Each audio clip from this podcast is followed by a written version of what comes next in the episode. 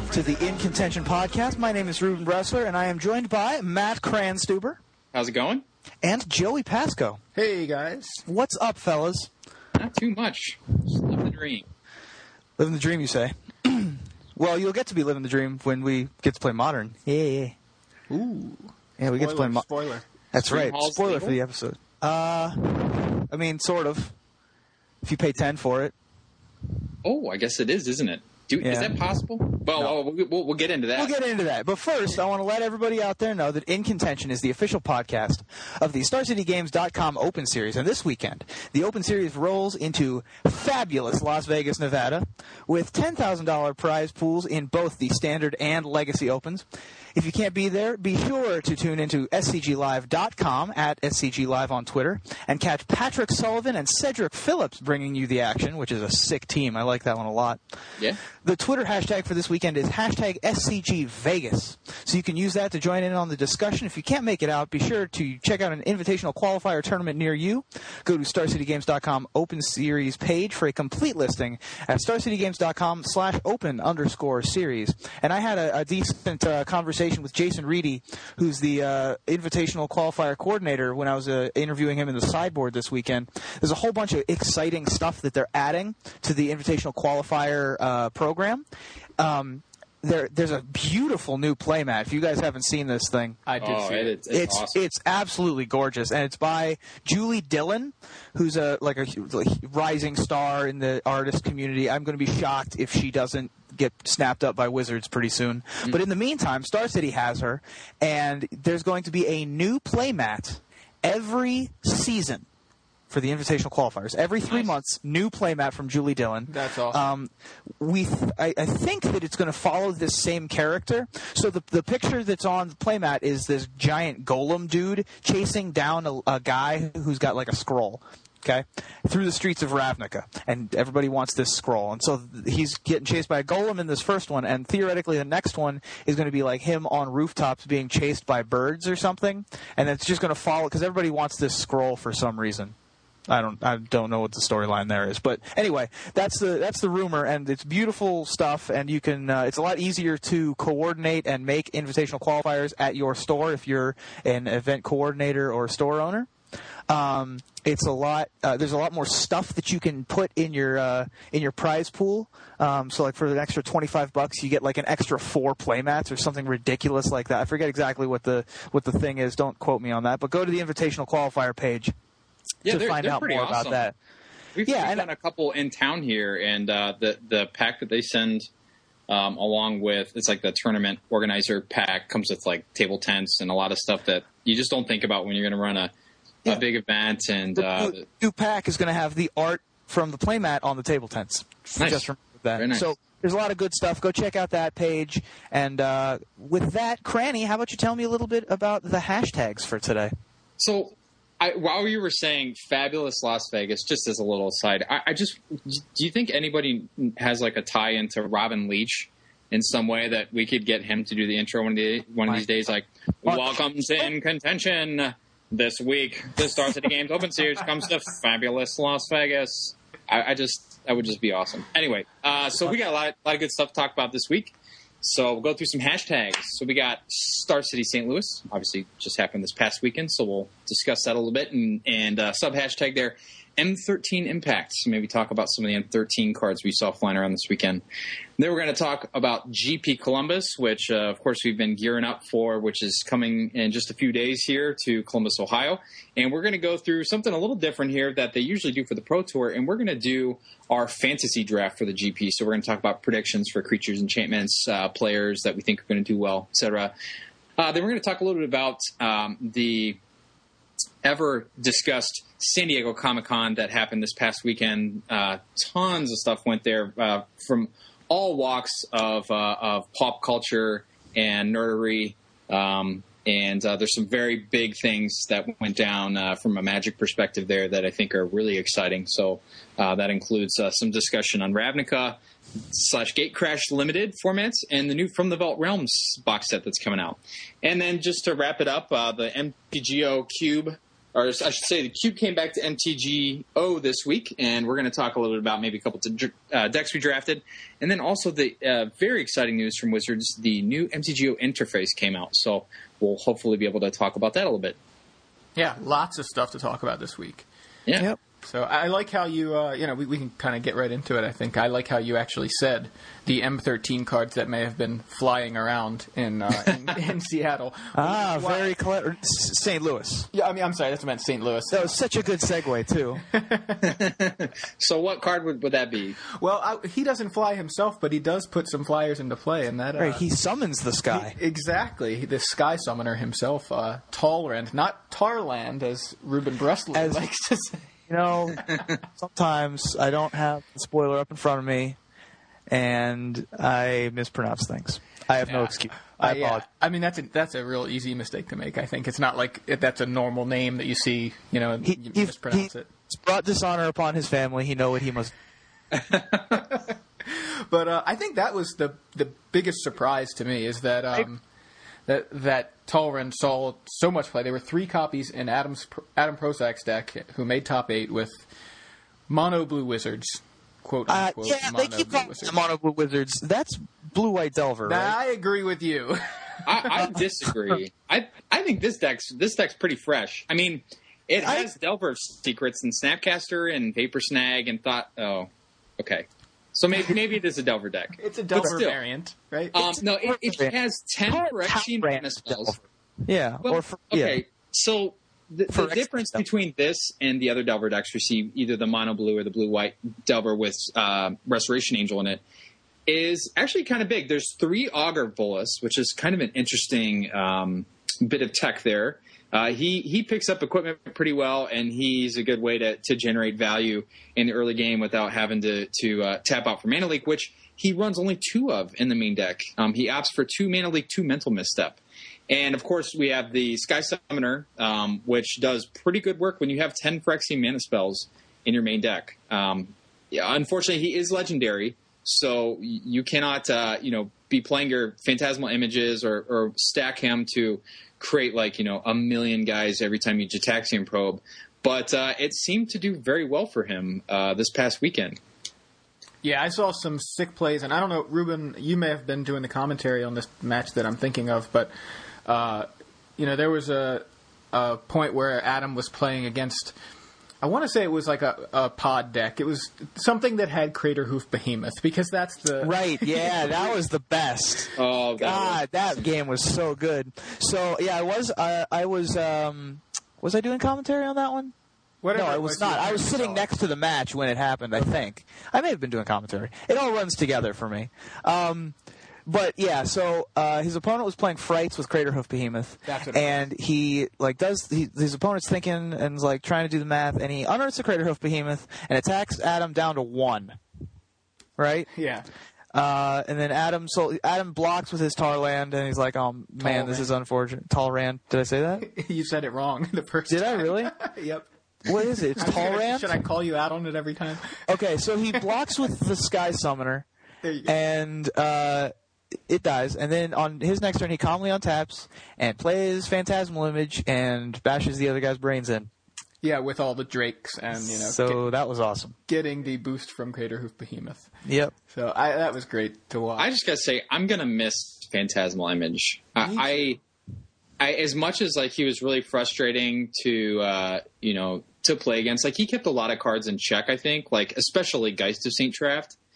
And I just don't know what the format's going to look like without him because he's just like such a good utility player. We're also losing um, the Phyrexian Metamorph.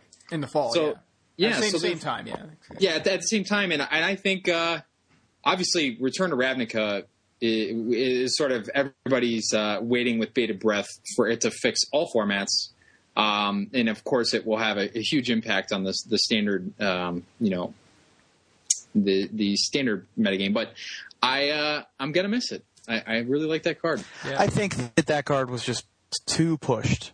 I think two mana clones is too much. I think Yeah, yeah. a three mana clone I'm okay with. I think that that would have been fine. Um, and that and they it would basically was fine because they had Phyrexian Metamorph. So if you in the fall you print two colorless and a blue clone with some sort of restriction on it, like it comes in a, as a copy of target creature, except for that it gets minus one, minus one, or something weird like that. Um, I'd be okay with that, See, I think I, but I two like, mana clone is just just ridiculous. I think it's perfect. I think it's actually at the perfect power level because not only you know, for for one thing, clones don't really see a lot of play before, uh, you know, at least not before Before they were two mana, Yeah, exactly. So it's finally a playable clone, and it's pushed so that it is playable. But it has uh, it, it also keeps other things in this format right now. You know, with all these legends, you have uh, Thrun, and obviously Geist of Saint Traft is huge, um, and now Talrend. Uh, now that I just say his name wrong? No, Talrend. oh, you got it. okay. I actually don't know how it works, so but but I think the fact that it keeps a lot of other cards in check and at the same time has plenty of ways to to be killed. Like you can uncounterably kill it with you know any removal spell, a gut shot or whatever. You can kill it with a Gus- uh, Kessig Wolf run. So I just feel like there's plenty of um, of downside to it in that it just needs to be targeted. And I think I don't know. I think it's a perfectly designed clone, and I wish uh, I, I hope we see it again. I I think uh, meh. It's it's very I- think it's very um, balanced if you don't have a mechanic like persist in the format uh, or sorry not persist um, undying. right. I- I think that it that kind of like pushes it over the edge um, where decks that like normally wouldn't be able to to press their advantage. Like, okay, I'll, let me let me backtrack a little bit. I think sometimes wizards test the water. I think they put their toe in the water and they say, "What if we put lightning bolt back in the base set?" Right, and then and then they try it out, and it's like fine. But then you see shock in the next set, and that's like a good indicator. Like, well, lightning bolt's probably you know it's it's not the gold standard for burn like it's probably you know the platinum standard and you're you're going to start seeing like more you know two mana three damage burn spells like we've seen in M13 and I think this one is just like the same way it's like well what if we try like a good two mana clone not renegade doppelganger which we will actually talk about that showed up in a deck in a modern daily um, but you know, Renegade Doppelganger wasn't that good. Like it's just not. You can't abuse the comes into play abilities, which I think is really important. And so now we see an M13 clone back in. So they're like, hey, return to reality. You had Metamorph. You had Phantasmal Image. Now it's time to play the fair clones. And if you, you know, if you Do have some some way to Some different things. yeah, do something else, and and I'm fine with that. Like Phantasmal Image, great card. Hope to see it back someday, but you know, I'm sure we'll I'm sure we'll get over it. But uh, I, I'd like to switch gears just a little bit because we have so much to talk about. Um, I want to talk about this Legacy top eight here. Um, the Sunday Legacy portion was pretty amazing. There were actually eight um, individual uh, different archetypes in the top eight. Nice. Um, I, I, we have Esper Stoneblade, Belcher, Merfolk, Bug, Dead Guy Ale, which is like white black, Elves, Yep. Storm, and then Blue White Stoneblade, which is different enough from Esper Stoneblade that I would probably call that a different archetype. But uh, very, very cool. A couple decks that we haven't seen in a while. Um, very excited to see show up in this top eight, including Storm um, with Burning Wish. So it's like uh, uh, that's sort of my preferred build. Yeah, that's Tess as opposed to uh, Ant. Right, right. Um, and uh, and Dead Gael, the the uh, Picula popularized white black aggro deck Yeah. uh, that just runs a, a whole lot of uh, value guys like Confidant, Mystic, and uh, and Thalia. It's just it's a very uh, very grindy sort of creature deck. But uh, yeah, I mean that that top eight is just awesome. So any any comments there? I just wanted, wanted to point out how Caleb won the standard event and then almost ran it back. Yeah. the, uh, in the top eight. Now, from what I uh, from what I heard, he said he can't beat a Dark Blast. His opponent like turn one Dark yeah. Blast. And His opponent played turn one Dark Blast, and he immediately scooped game one. I think is what the story was. I, yeah, it's just I I guess if you know what you lose to, why waste time? Yeah. But uh, pretty crazy. But I, I love that he's playing elves. Um, I know this isn't the first time, but uh, I, I just I love love that elves is kind of showing up a little bit more recently. Um, I love that deck, and then the just- budget Merfolk. Yeah, yeah, like all the tribal decks. Yeah. Uh, there's there's like at least a half a dozen, maybe more tribal decks in this top 32. Yeah, goblins Um, in sixteenth. Yeah, There were the several. goblins, merfolk, there were several zombies. goblins decks near the top of the tables. There was a zombie deck. There were merfolk decks, obviously, and obviously elves. So yeah, tribal coming out in force. A lot of people were given the um, the budget merfolk guy a little bit of flack because it was just like, oh man, you couldn't afford these twelve cards, so you just played this other deck. But listen, the way he was playing the deck was a different strategy than the way you p- normally play merfolk. Like he, you know, Force of Will's always, well, not always, but pretty much always been the worst uh, card in that deck. Mm-hmm. It was just a necessity that people didn't actually like. So, and he he didn't face down any combo decks, so he just you know didn't play Force of Will. Um, and he, he was playing like all like two mana dudes, so he could just keep his uh, Ether Vials on two. Um, and when you're playing a deck that's vialing things into play, you typically want to be using your mana for other things. So his Mutavaults weren't as important because he was leveling up his Coralhelm commanders and you know things like that. And he had uh, Mishra's factories instead, which outclassed the other tribal decks. So I, I mean, I, I- he was getting a lot of flack, but I think that there are arguments to be. Now, I'm not saying that I wouldn't play normal Merfolk, but uh, you know there are arguments to be made for his style of deck, and you know he made the top four. It's tough to argue with the results. Yeah, I- I, mean, it's not, he didn't veer off considerably. It was just, you know, like, Right. Yeah, it's, It's not kind like of- he was. It's not like he was playing like Tidal Courier or anything weird like that. You know, it was still regular old Merfolk. So Well, this list kind of gives me hope for the deck in uh, in modern because aside from seven cards in the main deck, this is fully portable over to modern. Um, now, I prefer a build that has Meddling Mage and Thalia.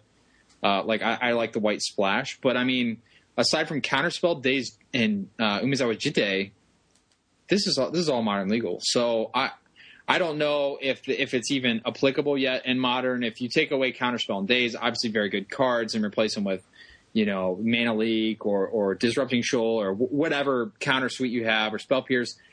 I don't know if it's if it's any good um, in in the current modern format, but uh, you know if the format maybe slows down, becomes a little bit less oriented toward creature based combo decks, then maybe the Merfolk deck will get a little bit better.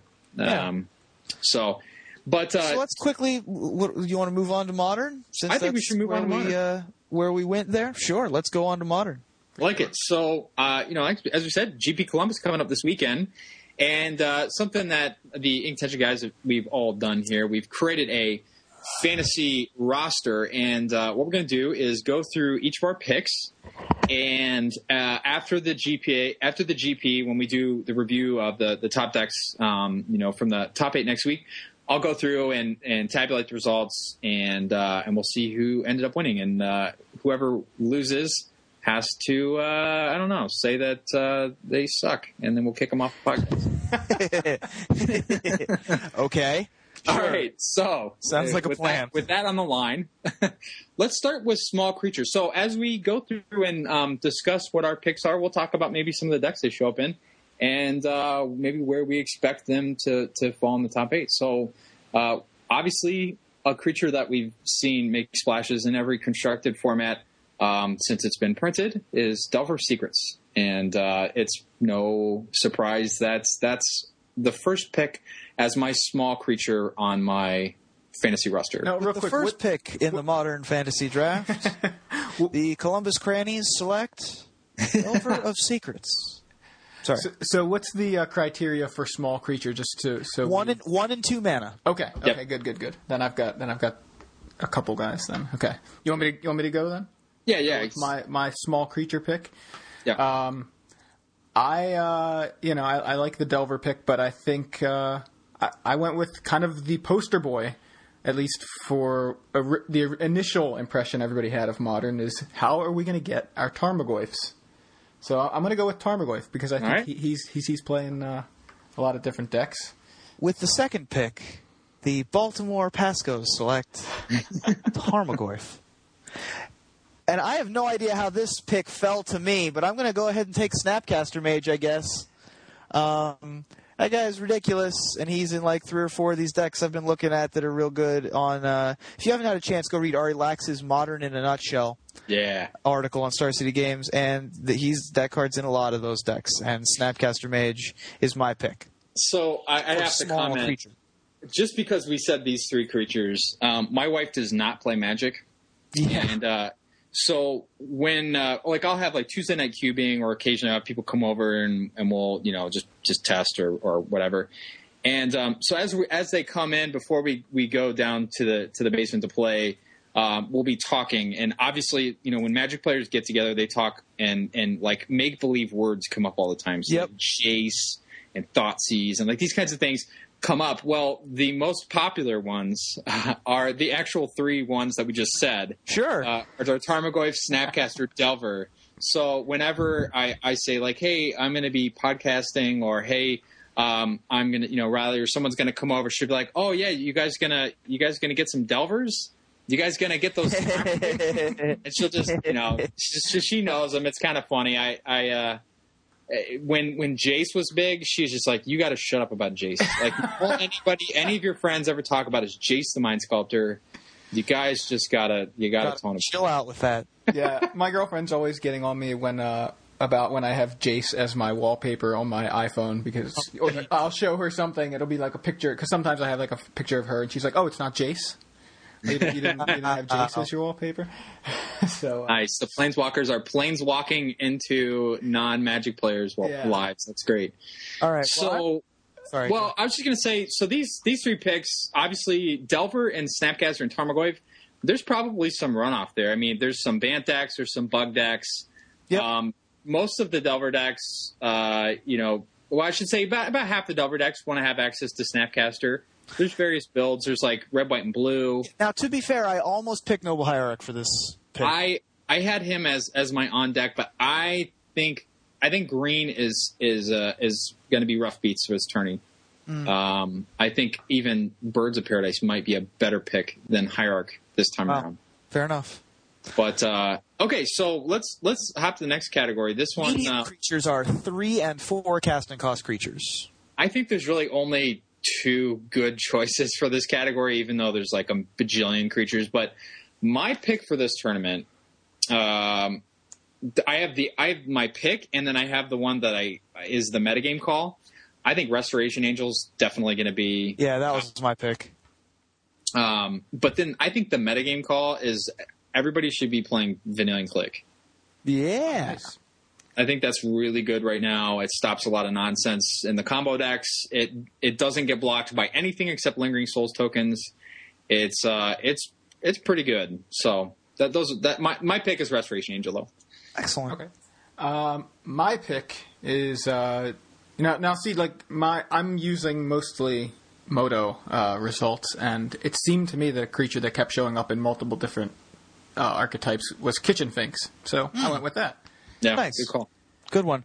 I'll go ahead and take uh, Deceiver Exarch for this pick. I think that that's a card that, you know, for some reason the American metagame likes the blue red combo decks more than the European or the Japanese. But uh, I think that, that at least one uh, Deceiver Exarch combo deck is going to make the top eight. How's that? I think that's probably probably fair. That was my Which, uh, backup pick actually, Deceiver Exarch. Nice. All right. Large creatures. I think that uh, it's no secret that today's villain is a little goblin. He's a two-two. Yeah. He costs Sure five is. mana. His name's Kiki Jiki. Yep. Also was my first pick. Yeah, very interesting pick. When you said he was a tutu, I got confused first. a second. Not quite large, I guess. Yeah.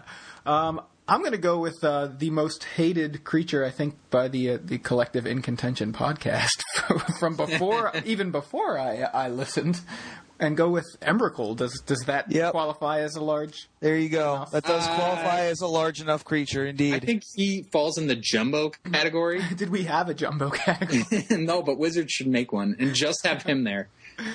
I want to mention that my large creature was a creature that I played all season in Lorwyn Block Constructed. It recently won a Modern Pro Tour in Japan. His name is Cloudgoat Ranger. Oh man, Cloudgoat Ranger won a Modern GP. Everybody, how's that? That's hilarious. So That's I'll, I'll. I'll go. Seriously? That's I'll take that. What? Look, you guys took my first two. What do you want from me? Okay, I'm I'm, I'm I okay like with it, that. Yeah. I'm trying to not repeat picks here. Yeah, for sure.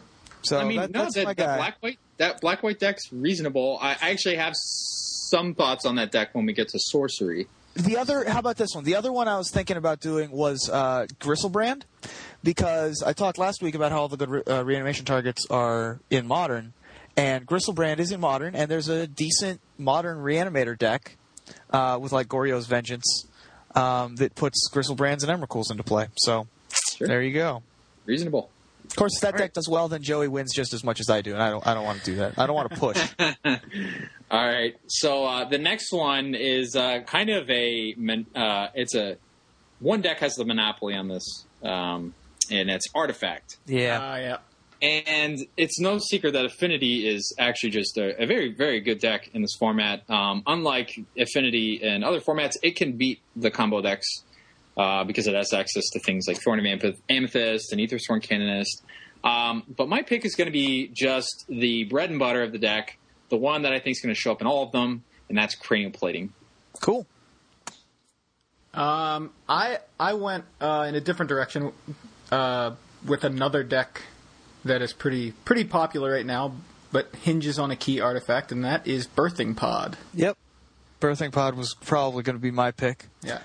Um, those are all good choices. Um, I would like to remind everyone that the first place finisher in Turin was Antonino De Rosa, and he had Vedalken Shackles in his deck. So don't forget that Vedalken Shackles is in Modern, folks, and that's also in like uh, sideboards for like the blue, white, red Delver. It's main decked in the mono blue fairies deck. So uh, I'll go with I'll go with Vedalken Shackles. I like Ruben's picks better than mine. I, I maybe, mean, maybe I'll take with. Birthing Pod. That's fine. No, that's fine. You guys can both have the same picks, and then when you both lose, I'll kick you off the show, and I'll just be Yeah, yeah, yeah. That every, everyone's going to listen to that. It'll just be nothing but Cranny being like, "All right, here's some video game songs." yeah. Talk about uh, Actually, I would listen to that podcast, but mate bit stuff. So right. um, I, I want to say the honorable mention here. I think a very important artifact this weekend is going to be Relic of Progenitus. Um, That sees main deck play in the um, Tron decks, and it also I've seen a couple guys locally here say that they really like it main deck in Affinity, and uh, because it's very good against the Storm decks. It's good against the pod decks when they're trying to, you know, ramp up persist if they're the Melira version. Um, it, I, I think it's just a, an all-around good utility card. So my honorable mention for this category is Expedition Map for the Tron decks. yeah, good call. So the next uh, next category is kind of boring. It's sort of like when we were trying to name enchantment for the last Fantasy Pro Tour. There's like two options. Uh, so it's enchantment, and my pick Splinter Twin. Don't have much else to say about it. Yeah, I had Splinter Twin as well. Uh, but yeah, I, I, it's not a lot of enchantments. Yep, your choices are Splinter Twin or Pyromancer's Ascension. Yeah. However, because those are going to be, I knew you two were going to pick those two. I am going with Seismic Assault because the first place finisher in, in Lincoln, Nebraska, Bronson Magnon, had played Agrolome. So there you go, Seismic Assault. And I love Agrolome. That deck's just insane. So you you have Splinter Twin, right, Cranny? I'll take Pyromancer Ascension, and Ruben loses. I mean, gets Yeah. Py- uh, Seismic Assault. Yeah, So, yeah, sure. no problem. Look, I always get the third pick for some reason in this. I don't know how this worked out. Yeah. It's just- sorry, uh, sorry, Ruben. Next time we'll let you pick first, but uh, you know. Thanks, Dad. well, no, it's it's only fair because I I won the last Fantasy Pro Tour, so I get to Oh, pick that's first. right. And then Joey gets to go, what? Well, since he didn't play, he didn't lose, and you lost, so he's second. Fine. I think you beat Sam though, so it's okay. Did. So I get to go All ahead right, Sam, before Sam. get You- to yes, exactly. Sam gets to go last. Uh, no, wait, Sam gets to go never.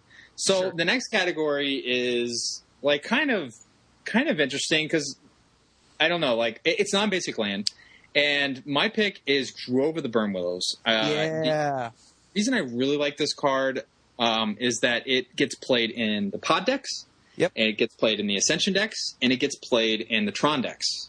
Yep. So it's just an all around great dual land, and I expect to see many copies in the top eight. Very good. I kind of went with what I thought was a pretty safe pick uh, with uh, Scalding Tarn. Oh man, I was gonna go Misty Rainforest. I thought you guys were gonna forget about the fetch lands. No, I, I was like, okay, I think I just want to go with fetch lands because they're just generally good in pretty much any deck, and blue red seems to be the, the hot combo. Uh, so I'm going with Scalding Tarn for that. I figured it was just the safe safest bet. Fair enough. Fair enough. I thought I was going to be able to sneak that one past you guys. I say take Uh, Misty though. I still think that that's they're both good picks. It'll be Yeah. no, interesting. to I'm see. I'm going to take Urza's power plant. Okay. because I have to pick one, and that one's the funniest one to me. I think that, I actually think a red green Tron, at least one red green Tron deck is going to top eight this tournament. I think that that deck is way too good.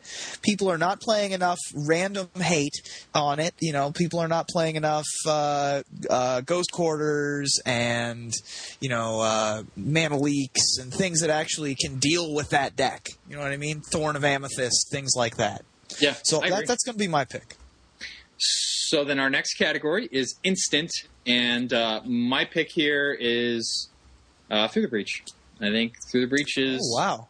is a is a really good card. I think that people are going to realize how just how easy it is to cast through the breach, uh, and I expect to see it in the top eight. Wow. Yeah, I went with another boring pick, um, but just uh, hedging my bets again, and went with uh, with lightning bolt. It's just all a right. nice, nice. Oh, you guys removal. left. You guys left me my two top picks. I don't even know what to do now. We were trying to throw you a bone, you know. All right. Well, I'm not going to say Mana Leak anymore because I thought that that one was going to be my pick because one of you two idiots was going to take Chord of Calling, which Ah, is fine. really the most important part of the pod deck. It's Yeah. a Chord of Calling deck. It's not a birth of pod, birthing pod deck. So Chord of Calling's my pick. I mean, birthing pod's just a monster. It's you know top eighting all of the dailies. It's or it's 4-0ing all the dailies. It's top eighting four spots out of the top eight in Japan. It's just it's a complete monster. So that's my pick. Nice. Can I Uh, can next- I change mine to Mana Leak? I forgot it was an instant. No, I'm just kidding. Hey, I wait, actually- no, they, they had a, a Mystic Denial was out of Portal, and it's a counter spell that's a sorcery. How does that work? What? Yeah, I I think it's Mystic Denial. It's just like counter a Well, creature yeah, spell. it's like you, you have to play it in response to things, but it's a, still technically a sorcery. Yeah, because the rules didn't work that way in in Portal. yeah. It's a sorcery for blue blue one counter target creature or sorcery spell. But okay, uh, I'm looking at the Oracle text, which apparently the Oracle text is that it's an instant. Oh man, that's but- unfortunate. Yeah, play Mystic Denial only in response to another player playing a creature or a sorcery. That's just so funny. Okay, Nice. So, it's a dollar So, sixty four. It's a bargain. Yeah. Anyway, go ahead. I'm sorry. The uh, no, that's okay. I'm I'm always happy to talk about obscure old cards, so no worries Nice.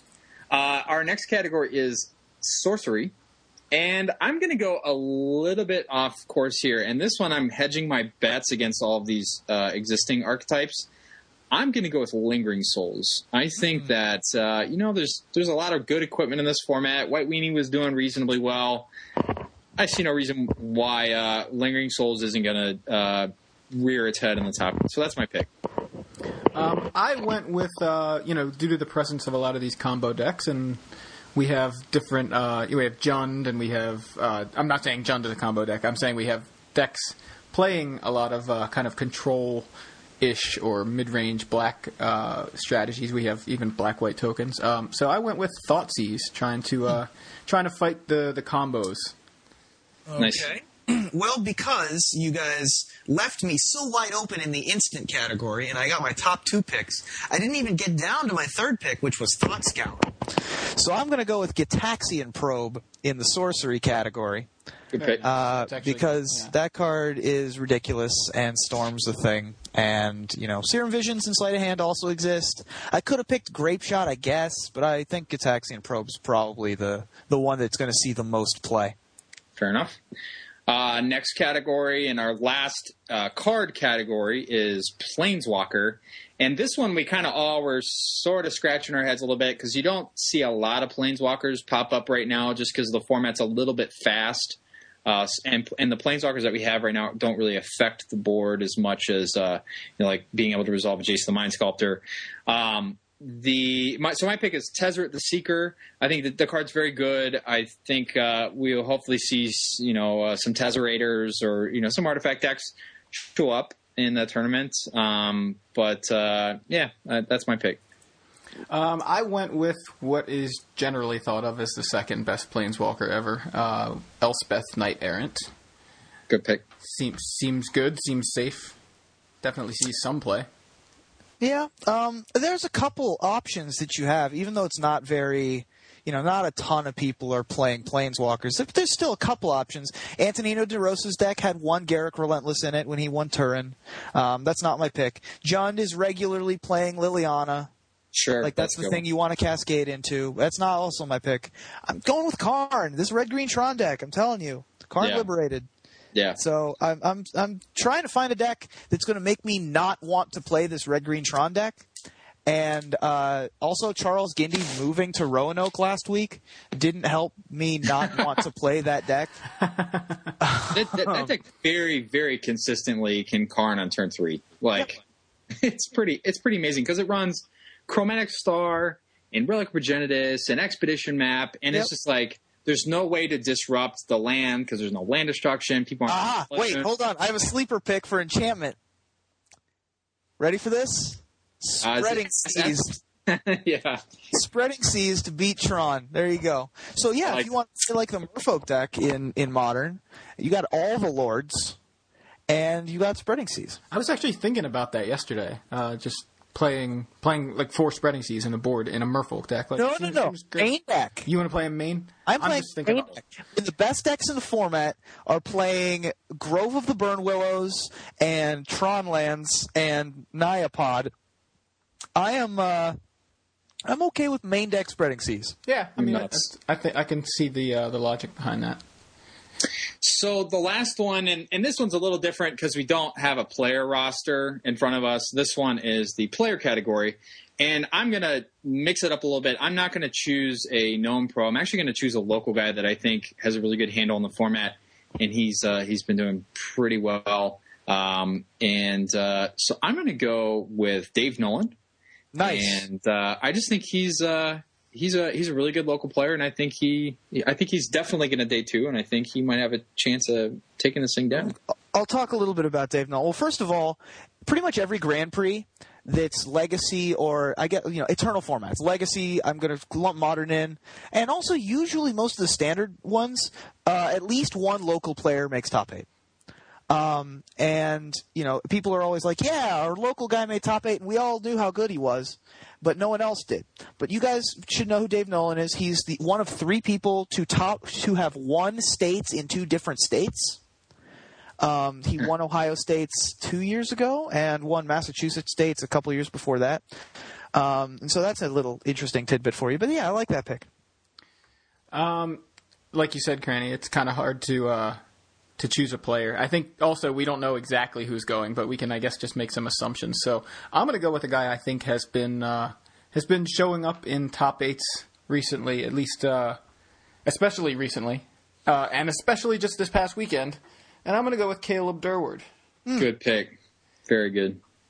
He seems like he's uh, he's on on a hot streak lately. So Yeah, he's on a heater, that's for sure. Um, well, he wasn't until very recently, but this is, you know what? If you want to top eight this Grand Prix, it's a good one to pick. So my pick is going to be someone who I think doesn't need it, but really wants it. Like really wants as much as he can possibly get, and he's. And the reason why is because just in case he doesn't get in the Hall of Fame this year, he wants to add just another one thing to his top eight to his resume, and that's Patrick Chapin. I like I think that modern is is so wide open right now. There's like 15 decks that you can th- realistically play. Um, and then you know there's probably like 10 other decks that people haven't even ex- this is not a very explored format at all. So I think that uh, you know players like uh, Conley Woods, for example, like Brew this is a Brewers format, but definitely Patrick Chapin's high on my list. Um, and I think that I think he has a good chance at, at winning this tournament, just because he's so creative and he's going to be playing something that no one knows how to play against, and you know that's that. And it's also he's he's a Grixis control kind of guy, and there isn't really a true control deck in the format. So if he can figure that out, I, I definitely see him making it.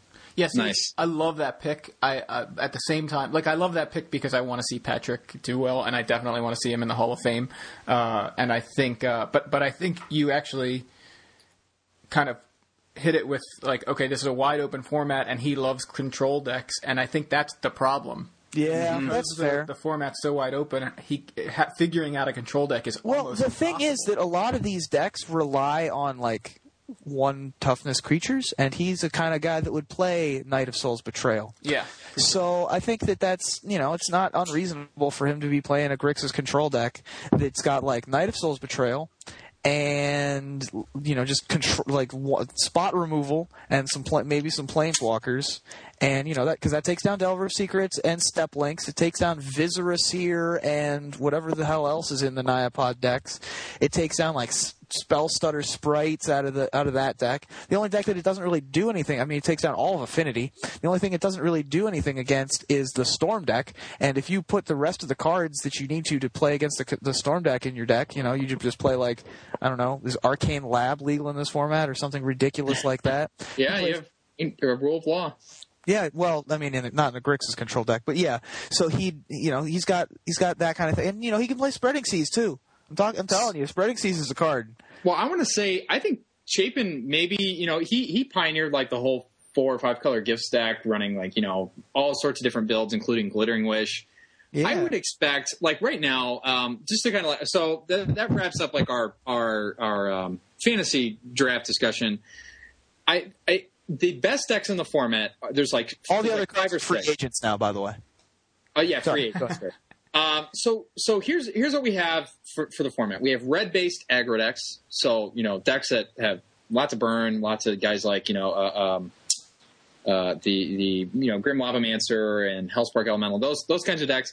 Then we have Storm, Twin, Delver, Tron, Pod. So those are like the big decks in the format that if you build a deck, you should be, you know, you, you should be ready to face them. I, I went through all the Magic Online daily results and uh, and the GP and, and as as much as I could. And those, if you look at a bell curve compared to something like Legacy or even Standard, it's just like overwhelmingly uh, pop, uh, populated by these decks.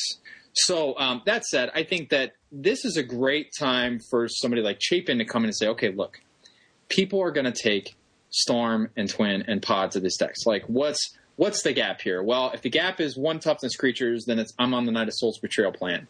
Or if, if the gap is well, nobody's nobody's prepared to, to play against Mana Leak. Well, I'm going to play eight or ten counter spells, and I'm going to play you know maybe something with Merfolk. Like I think that that's that's like Chap- Chapin's able to sort of create those those decks. And you're right, Grixis is a good shell for that. I think Gifts Control is a good shell for that. Uh, Grove of the Burnwillows, um, you know, loses Punishing Fire, but that deck is still mostly intact with explosives and Academy Ruins and those sorts of things. So, um, Just run It's the Fear in Modern. yeah, sure, why not? I mean, you're you're only down what like Pernicious Deed and Volrath's Stronghold. You still have. Uh, Yeah, you still have everything else. You you still got your draw engine with Etched Oracle. You've got the gifts package instead of intuition, and yeah, I mean, you know, so it's, it's a brewer's paradise out there for modern. This format's not been around very long, and uh, all you have to do is look at this 4 deck from Hissu underscore JP, who 4 with four ancient ziggurat dot aggro deck thing. yeah, it's Just- like it's five color value creature. yeah, it's 22 lands, 38 creatures, and 15 creatures in the sideboard. That's the deck. You can 4 with, apparently. Okay, so this guy's uh, presumably Japanese. His name is Hisui underscore JP, which uh, that that uh, I'm assuming he's Japanese. But I want to talk about these creatures. He has Aether Adept Birds, Bloodbraid, Coiling Oracle, Fauna Shaman, Kitchen Finks, Mulldrifter, Mystic Snake, Phantasmal Image, Metamorph, Renegade Doppelganger, Restoration Angel, Shriekmaw Vengevine.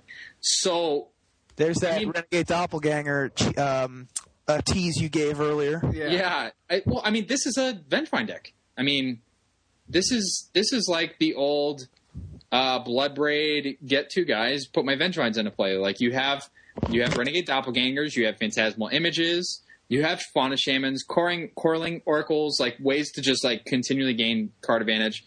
Um, if you're not playing against a combo deck, I don't know how you're going to lose with this deck. Like, I mean, even even like getting Karn is just not going to do anything to you because you're you're going to have too many permanents on the board. So this is a kind of interesting deck list. I, I mean, I wouldn't say take this to the GP, but uh, man, this is like probably the most um, I will say uh, creative use of Vengevine that we've seen in this format yet. Like I haven't seen a Vengevine list. We were kind of grinding one on. Uh, we, me and Sam did a live cast, and we were building a silly dredge deck with Vengevine. It was awful, and I was just worried that he would never see play. But man, this is this is cool. I, yeah, I love seeing uh, seeing Vengevine in decks. In fact, that's like when I play Elves in Legacy, I have the Vengevine version because I, Vengevine's just one of my favorite green creatures ever. Probably one of my favorite creatures ever. I love I love the art on it. I love the entire card. But uh, mm. I, I think this deck is just really it looks like really fun. Turn one birds, turn two almost your entire deck is active. Like it's it's nuts. You can play almost every creature in the deck just at that point. Even uh, even Shriekmaw if you're just going to evoke it. Um, evoke a Shriekmaw. Yeah. I'm surprised that he doesn't max out on Dahlias though. Yeah. Um, you know, or even surprising. or even just get a few more. I mean, I, it, it is completely one sided right? Because you have no non-creature spells. Yep. Um, and then he has a couple cards in the sideboard that I'm actually I want to see more of, uh, which is Meddling Mage. Kataki is going to be huge this weekend. If you have extra Katakis and you're driving in from out of town, you should be able to get rid of them. Because um, if you're playing white and you don't have access to this guy, you will lose a round of the tournament. Um, he, Kataki is very important. Affinity is a real deck.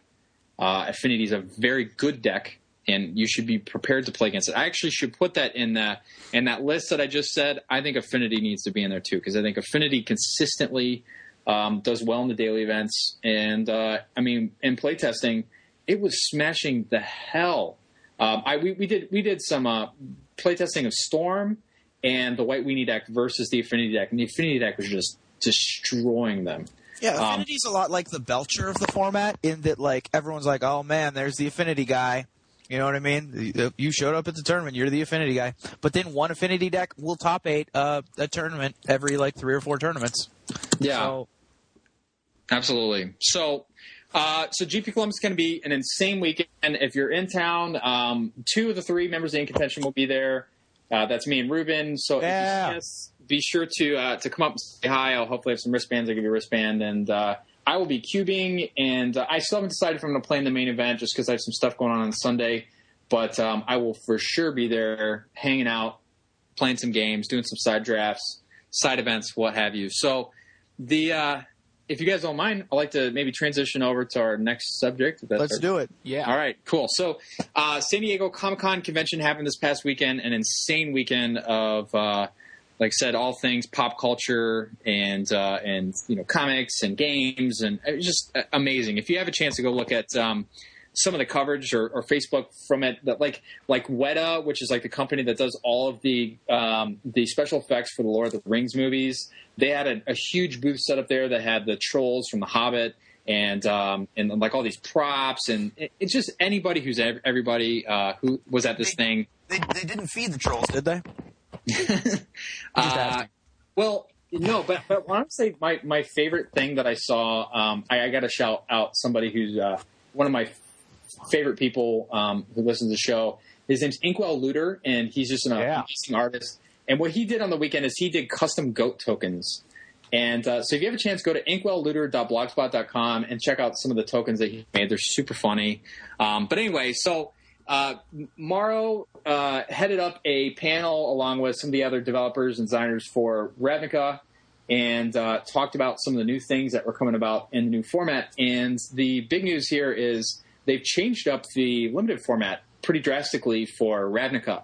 And so the first set is Ravnica, uh, Return of Ravnica. The second set is called Gatecrash, and the third set, Sinker, we don't know about. So what, what's going to happen is in the fall, the format is going to be Rav, Rav, Rav. So when you draft it, it's going to be that, and it's going to be the same sealed format. Uh, when you're at the pre-release, they're going to give you a guild pact, but honestly, that's pre-release, and I mean it's very cool. But we'll talk about that more when it comes to it. Uh, but really, the the neat distinction here is when the second set happens, which is Gatecrash. Instead of going Rav, Rav, Gatecrash, or Gatecrash, Rav, Rav, whatever combination they've been doing, um, they are instead going to do triple Gatecrash. It's a large set. It is it is uh, technically not a standalone, but uh, it will be drafted and uh, by itself, which is like unprecedented for a second set um, that is affiliated with a block to, uh, to to do that, and then to tie it all together. Then this is just like to me, this is the most exciting. the last format when Sinker comes out, the format will be Sinker, uh, first pack Sinker, followed by Gatecrash, followed by Return to Ravnica, which is awesome. Which is like You're gonna be like, oh man, I remember these cards from six months ago. Well, like think about like you know you have no context of what the format looks like, right? So you could mash together Return to Ravnica and Gatecrash and try to theorize what the last pack is, but they could introduce some mechanic, some you know guild, some whatever that just totally changes the landscape of the draft based on what you pick in the first pack. And I mean that alone is like so exciting to me. Like that that makes me really excited about this. The whole idea of this is really cool. Yeah, I'm I'm with you. I think uh, I think this is a really interesting way to do it. Like kind of you kind of mentioned mentioned it that uh, you know Return to Ravnica is a big set, but Gatecrash is also a big set. That's the first time I think that the second set in a block has ever been the big set or I a, believe a so. big set. Yeah. Well, yeah. Um, the only thing that's even close is Lorwyn and Morningtide, Shadowmoor, Eventide. right. Oh, sure. But that was big, small, big, small. So Right, so it was still- like the third of four. It was still one of the middle sets, but yeah, that's Yeah. not even close to what's happening here. So Yeah, so it's uh, pretty cool that they would, you know, kind of experiment with this too. And I think uh, so that's why it's it's big set, big set, and then small set. It's you know it's just kind of a different thing, and I think it's going to make things really interesting. Um, I'm gonna. Uh, I, I really think that it's cool to be able to. Well, I guess what I what I want to say is when I'm drafting, I actually prefer triple of the same pack. Like I feel like I can grasp that kind of format just a little bit better because I it's a smaller number of cards that there could possibly be, and I feel like I, I really like that. So I'm I'm excited to actually go with you know, hey, here's a second set. It's almost like a, an entirely new, uh, entirely new fall set in the winter. You know, coming in Sure. January or February. I think that's really cool. But uh, And I think that the way that they've split it up, by the way, pretty much guarantees. Like, is- if you were only ninety nine percent before, this has got to be hundred percent now that the that the lands are coming back, that the shock Yeah. lands are coming, because you're putting five in each of the large sets. Like that just It- makes perfect sense. Oh yeah, so so it's probably worth mentioning they're doing five guilds per set, and then the last Yes. set will have all ten. And it's actually kind of insane. Like I was I was looking at it trying to think, okay, well, how would you balance the guilds between the sets? And I don't even think you could balance it better than they have. Yep, there's Uh, they balanced correctly. Yeah, So all, all of the each color has two guilds in each set. yeah, it's it's very very cool. Um, that's gonna that's gonna be. Yeah, you're you're right, Ruben. That there's almost no chance that we don't see five dual lands in each of those sets. In addition, I forget who said this on Twitter, but I think it's very smart, which is they announced that you're going to get to use your pre-release card at the pre-release for Return to Ravnica, Yes. and you get to pick a guild. Um, I bet that uh, that this hunch is correct. That the pre-release card is going to be the dual land, is going to be the shock land, Ah, that would interesting. be yeah. because it won't ruin the deck. Because not everyone will have a mythic, you know, Golgari in their Golgari deck and a mythic Izzet in their Izzet deck. You know what I mean? They'll just have wow. so you get to fix your mana. So, and that that that inserts like an unreal number of them into circulation, and it gets people the pre-release. That seems like a win-win-win-win-win. Yeah, Yep. all over the place. I agree. So lands. yeah, Speaking of lands, nice segue. yeah, uh, yeah, they did. They also uh, they also kind of did a little bit more spoiling of From the Vault Realms, which we know is coming up pretty soon, and we got uh, a handful of cards. And uh, a couple of them have new art, which is really sick looking. So, just We got to run down the cards that they, they spoiled that will be in From the Vault Realms: Urborg, Tomb of Yawgmoth, Murmuring Bosk, Both Gro- of which keep their same art, Yeah, same same art for both of those. Uh, Grove of the Burnwillows, new art. which has new art, which is awesome looking. It is seriously. I want to buy that art. It's- It's, yep. so awesome. Uh, Forbidden Orchard, also new art. Uh huh. Glacial Chasm, which uh, again new art. This was the art that was in the From the Vault Realms uh, announcing article. Yeah. I Announced it. love this art. Mike Bierek is uh, is the artist, and I'm real glad they didn't troll us and do like uh, Glacial Fortress for that one. that would have been pretty awful. Although I would have played four of them. Sure. It- the art is sick. Uh, and then Dryad Arbor, which again, new art Yeah. and amazing art. This is the art that I like the best out of all these. Uh, this is now the one this that I want to also own. one this is also the one that has the most controversy because they also changed the text box. So what they did was they took away the text box. The old text box was like Dryad Arbor is green. Dryad Arbor is a you know taps like a forest basically, but is green.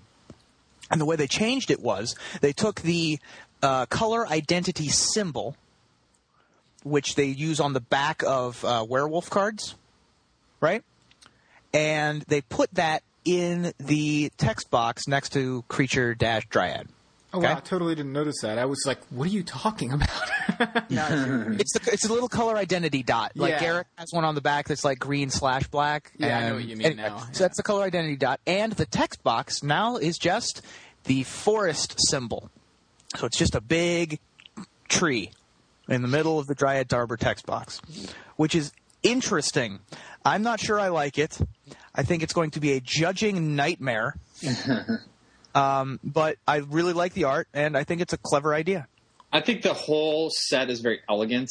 Um, the, I mean, from the art that they decided to keep, the art they decided to to redo, the lands that they've decided to put in. I mean, we've only seen six of the cards, but I want I want this set. I mean, this set is just amazing. I I think they've they've done a good job with all of them. I think, including Legends.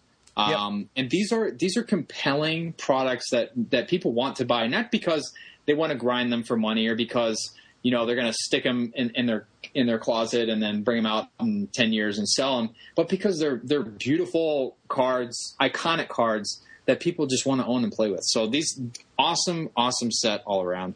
Now, Um, there's no money card out yet, really, right? Urborg Well, is like. Urborg's like 20, 25 bucks. Oh, okay, Uh, that's fine then. So, so Do you think there'll be another one, or Well, um, I think Glimmervoid might get printed, and that's like a fifteen dollar card. Um, you know, all of them are like two to three dollars. Uh, so right? it- but it's not going to be like they're going to re- put a Karakas in this. no, I, I don't expect to see Karakas. I think we will see maybe like a Mutavault level card. I think Urborg's like kind of a big one. If we see one more on that level, like it will definitely have more collectability than Legends, which really only had a few. But I think people are finding out now that like Progenitus and Kiki Jiki and like those kinds of cards are Yeah. pretty hard to come by and they're very popular too. So um, I guess I guess we'll see. You know, we only have six cards. I think that the fact that we have some very unique ones, like Grove of the Burnwillows with new art, is very awesome. Um, that's a thirty dollar foil. Uh, the um, the Dryad Arbor is very unique. Um, n- nothing like that's ever been printed. I think I really want to own that. Yep. And uh, and the um, and the Glacial Fortress, which has no foil printing. So Glacial Maybe- Chasm. G- G- Glacial Chasm. Thank you. So, um, yeah, very, very, very cool uh, um, box set. We're gonna link to uh, some of the artwork for that set, the Dryad Arbor and the Yep. Grove of the Burnwillows, which are just We'll also we'll also link to Inkwell Looter's page. Um, For sure, he- yeah. uh, just another quick thing. Uh, he's making us some tokens. So, just thought you guys would like to know that. just, just spoilers. Spoiler alert. so just uh, on, on last subject here to to sort of wrap up on an announcements. Um, Wizards has announced the release of the MTGO uh, new client beta, and unlike other betas, this is actually it's actually more like what do you call it? It's like it's a production. It's like an alpha or something. I don't even know what what you would call it in software terms. But this thing is live. So uh, if you have some time, get your MTGO client out, um, or get your get your computer out, download the new MTGO client, check out the new interface. It's super slick. It's uh, it's got a lot of new features that uh, you definitely should get in there and check out if you're into MTGO. Um, or, or if you're thinking about getting into it, it is uh, it's gotten a nice facelift. It's very modern, and um, and the thing that's really neat about this is Wizards is inviting people to test this out and to publicly say what they think about it on Twitter using the hashtag MTGO. So if you have feedback on it, if you think something looks cool, or if you find a bug or whatever, make sure you give feedback to uh, at magic and at uh, MTGO online and with the hashtag, hashtag MTGO and tell them what you think. But uh, Yeah. I wanted to talk very quickly about MTGO Cube this past weekend, and we've seen some people stream on the new client and, and otherwise. But uh, you know, we saw the new updates with Avacyn, and um, I think I would say, Ruben, you, you probably would agree with this because I think you've, you've grinded a little bit.